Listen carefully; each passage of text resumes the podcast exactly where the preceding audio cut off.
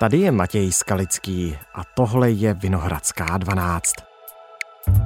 Stát připravuje velké změny v oblasti sexuálního násilí. Podle návrhu by trestným činem měl být sex přes nesouhlas jedné ze stran. Že se nám zjednoduší dnešní traumatizující výslechy těch obětí. Varianta B počítá s redefinicí trestného činu znásilnění. Soudy by mohly nově častěji ukládat peněžité tresty. Varianty před prázdninami posoudí zástupci jednotlivých poslaneckých klubů.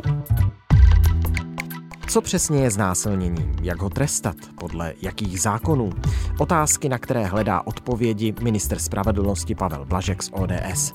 Chystá novou definici a nové právní úpravy. Bude to stačit? Téma pro novinářky Apolenu Rychlíkovou a Kláru Filipovou.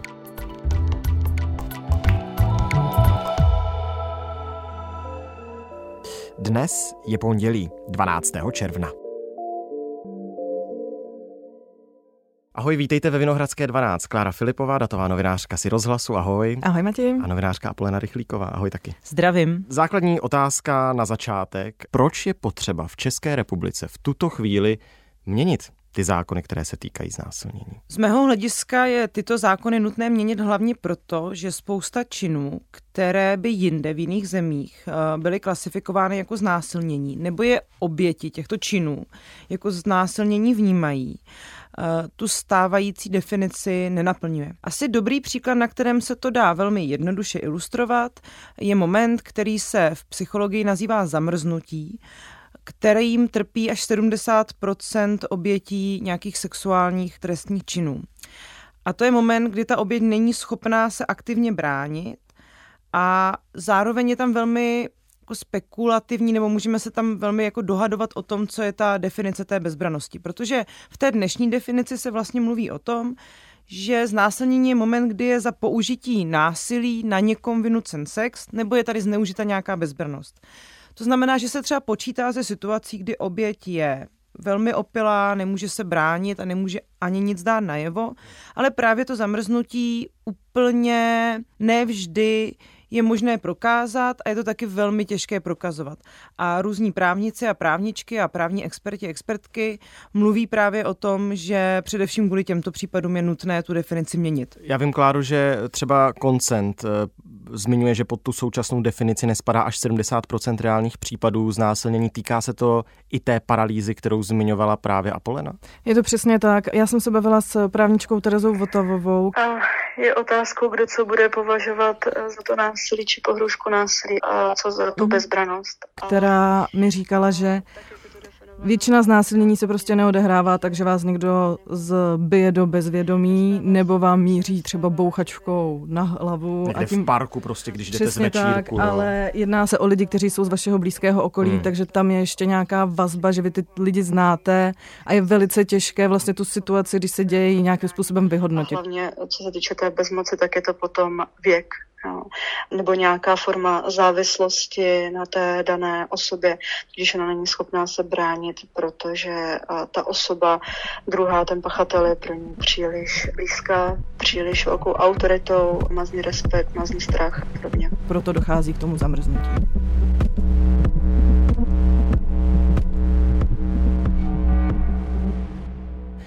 Ta redefinice na které ministerstvo spravedlnosti pracuje. Je na tom schoda napříč politickým spektrem? Je mezi politiky současnými, kteří jsou zastoupeni v poslanecké sněmovně schoda na tom, že s tím znásilněním jako s trestním činem máme něco dělat, máme to v tom právním řádu lépe vymezit? Já bych řekla, že ano, protože vlastně ta samotná diskuze o té redefinici znásilnění vznikla tak, že se zástupci parlamentních stran potkali s ministrem Blaškem a dali to vlastně ministerstvu za úkol, aby vypracovalo dvě varianty, které by redefinovaly trestný čin znásilnění to pokrývaly všechny strany pěti koalice a dokonce i hnutí ANO. Pokud dobře vím, tak SPD neprojevilo eh, tento zájem. A ta agenda, kterou tyto strany uložily ministerstvu spravedlnosti, tak hodně apelovala na to, aby se připravily návrhy dvou variant, které by byly založené buď na absenci souhlasu, eh, to znamená prostě ano je ano a ne je ne, a aby ty varianty pokrývaly i tu paralýzu.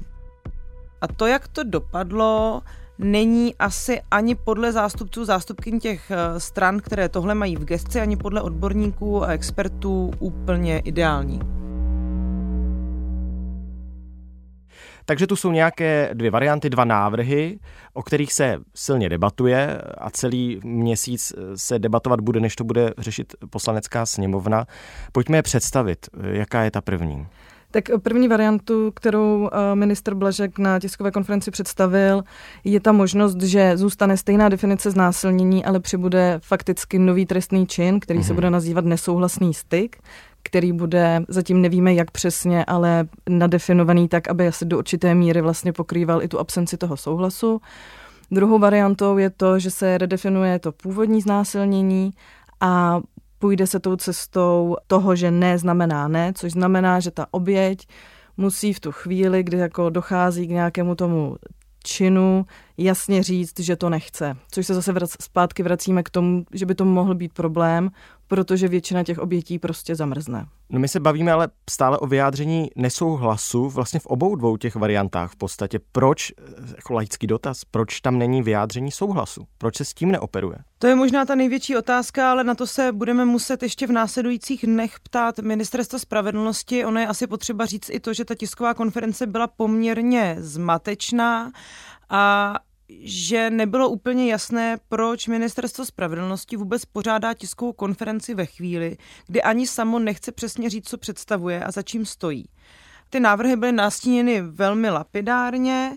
U toho prvního, co zmiňovala Klára, tak tu hlavní problematiku třeba já vnímám eh, v tom, že nechápu přesně, proč by se měl vytvářet nějaký nový trestný čin na něco, co všude v okolních zemích i v té stávající legislativě je označováno jako znásilnění. Hmm. U toho druhého je přesně to, na co se i částečně dotazuješ ty, ta absence toho souhlasu. Já musím vycházet z toho, co si myslím, že je na 99% možné. To znamená, velký skok v této oblasti při stávajícím složení sněmovny a senátu možný není.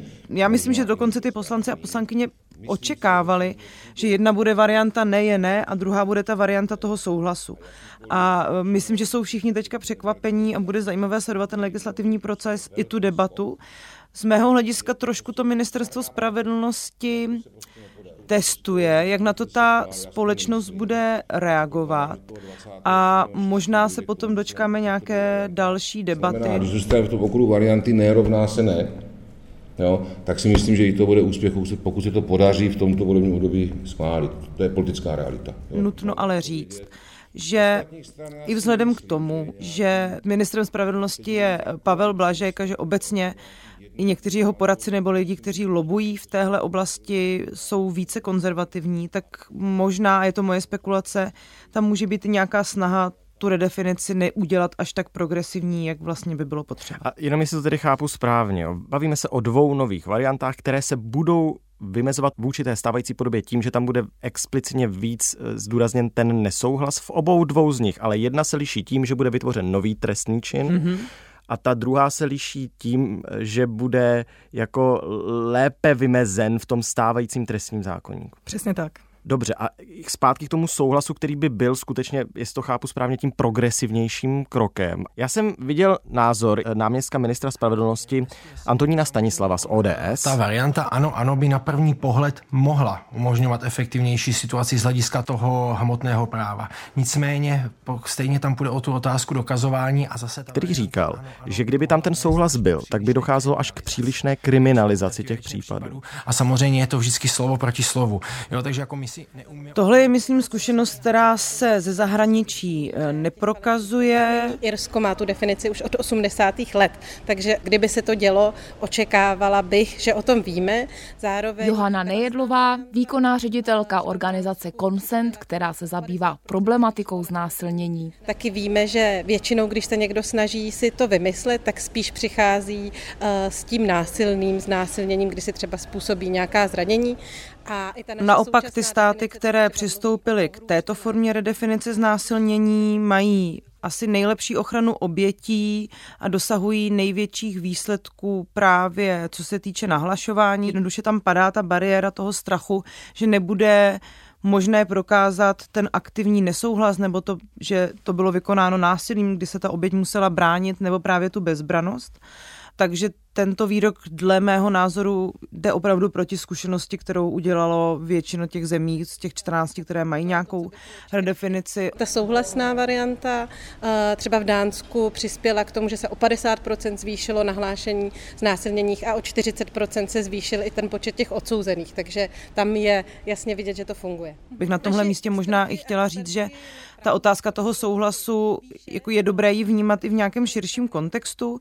To znamená vnímat to i z hlediska nějaké tělesné integrity člověka, kdy sex by měl být aktem dobrovolným, kdy je zjevné, že z toho oba dva ti lidé mají nějakou radost, že se jim to líbí.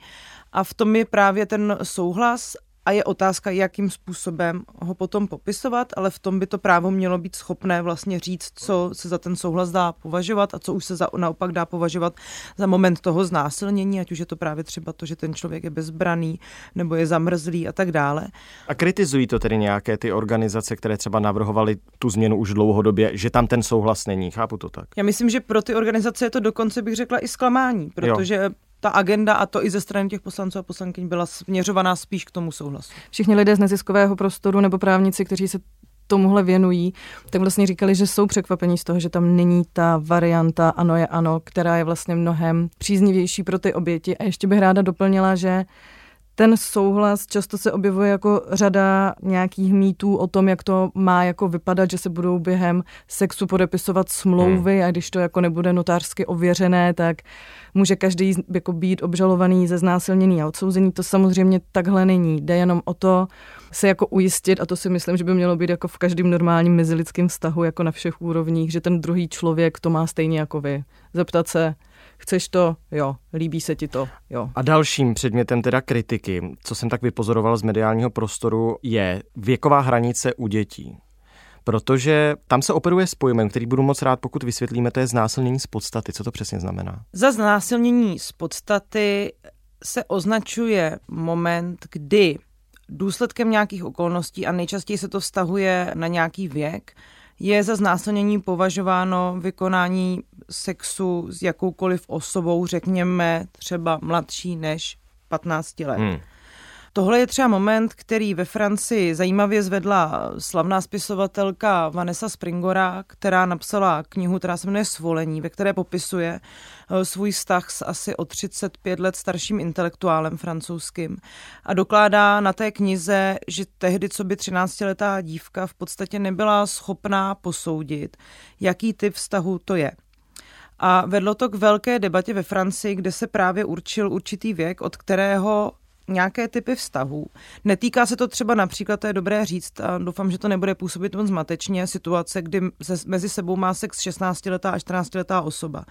Ale týkalo by se to třeba situace, kde ho má 13-letá a 55-letá, kde je vlastně jasné, že je tam nějaký extrémní nepoměr, který zneužívá určité neskušenosti, naivity toho mladšího aktéra nebo aktérky. U nás se dá říct, že ta stávající legislativa otázku tohodle typu pokrývá lépe než to, co je momentálně navrhováno. Ta hranice pěti let nemá oporu absolutně v ničem, v žádných odborných debatách. Když to úplně zjednoduším, to by muselo znamenat, že třeba děti, které mají šest, by museli vlastně procházet nějakým dokazováním, že ten sex byl proti jejich vůli. Teď je navrhováno, aby děti od 0 do 5 let tam bylo to znásilnění z podstaty dané, nemuseli nic logicky ano. ani jako vysvětlovat. Ale dnes je ta legislativa chrání lépe. A dnes je chrání lépe a nově je navrhováno, aby od pěti dál to zdůvodňovat museli. No, aby to bylo jakoby znásilnění, to znamená, že by se muselo procházet celým tím procesem, kterým se prochází u těch soudů. Jo, jasně. Muselo by se prokazovat, že třeba bylo použito násilí na těchto dětech. My dneska vlastně předpokládáme, že osmileté dítě ani třeba neví, co je znásilnění. Rozum, když si to představíte, je to, ano, jak říkala přesně Klára, odehrává se to často v nějakých rodinných kruzích, tak osmileté zneužívané dítě může být manipulováno tím stylem, že mají prostě ze strejdou pěknou chvíli. A jak by takové dítě vlastně mělo dokazovat, že se jednalo o znásilnění, když na to třeba nemá ani eh, výbavu jazykovou. Já vím, že ta pětiletá hranice se nelíbí iniciativě pod Svícnem, eh, která bojuje proti domácímu násilí. Nelíbí se to ani Tatiáně Malé z Hnutí Ano, která jinak říká, pojďme se o té redefinici bavit. Ona je předsedkyně sněmovního podvýboru pro problematiku domácího a sexuálního násilí, ale není sama tu pětiletou hranici věkovou kritizují i vládní poslanci. Kdo na ní jako přišel, Kláro, nebo proč je tam daná pětiletá hranice? Já to upřímně nevím. Jak říkala Apolena před chvílí, tak my vlastně moc nevíme o tom, co konkrétně vzniklo a s jakým způsobem. Hmm. My jsme jako byli schopní se dopátrat tomu, že to ministerstvo hovořilo s neziskovými organizacemi, ty byly přizvány k tomu, aby jako redefinovali to znásilnění, ale to, jak to dopadlo a to, že je tam třeba například tahle jako hranice těch pěti let, já vůbec nevím upřímně. A pokud ta stávající podoba chrání lépe, tak eh, to znamená, eh, co Apollo, ty si říkal, že teď je to prostě lepší, než by to mohlo být? Ano, my prostě jednoduše v té stávající podobě předpokládáme, že děti nemůžou dát nějaký souhlas k sexu. To je jednoduché. To znamená, že oni jsou dneska chráněni líp. Já nevím, proč je tam ta hranice těch pěti let. Většina odborníků odbornic říká, že ta hranice by měla být 15 let. Tatiana Malá říká minimálně 12. Minimálně 12, ano. Nějak v jednu chvíli se dokonce spekulovalo o 8 letech. Mně to přijde zajímavé i v kontextu toho, že v ten den, kdy se ta redefinice představovala, probíhal v Senátu vlastně kulatý stůl, kde vystupovali nejlepší odborníci a odbornice z celého Česka. A nikdo z nich tam nezmínil, že by byla nějaká vhodná hranice pěti let protože do pěti let je teda bráno všechno jako znásilnění a od pěti let nahoru se to nějakým způsobem musí dokazovat. A z mých informací, co vím od lidí, kteří byli účastní, že když se tohle dostalo ven, tak opravdu experti i na duševní zdraví byli velmi tím nepříjemně zaskočeni a varovali před tím, že to může mít špatné důsledky na ty oběti. A někde v zahraničí to takhle funguje? Že by byla takováto hranice, nebo jsou státy, kde prostě přistupují, krutíte obě dvě hlavou, takže ne. v rámci mý rešerše jsem se s tím hmm, nepotkala. Hmm. Rozhodně to neexistuje v zemích, které asi my považujeme za země našeho kulturního okruhu. A další otázka, která mě ještě zajímá, neřešilo se vůbec zvyšování trestních sazeb? U znásilnění, protože mnohdy ta kritika míří třeba i na to, že ty tresty nejsou tak přísné. Je to pravda nebo není? Ministerstvo spravedlnosti v kontextu představování té redefinice představilo i studii, kterou vypracoval právní analytik Jakub Drápal, který se vlastně soustředil na to, jakým způsobem se trestá znásilnění v České republice. Ukazoval na to, na té své studii, kdy on opravdu proskoumal široký vzorek, že znásilnění je nejvíce trestaným eh, činem po vraždě. Eh, což znamená, že pachatelé jsou nejčastěji uvězňováni a zároveň jim, jsou jim ukládány nejdelší nepodmíněné tresty odnětí svobody. To znamená, že ta míra toho trestání odpovídá tomu, jak ta společnost to vnímá závažně. V zásadě pokud rozšíříme skutkovou podstatu tak, že do ní zahrneme ty méně závažné jednání, které tam dosud nebyly, tak by se mělo uvažovat o tom, aby se podobně upravila i trestní sazba, takže aby za méně závažné trestné činy nebyly ukládané příliš přísné tresty.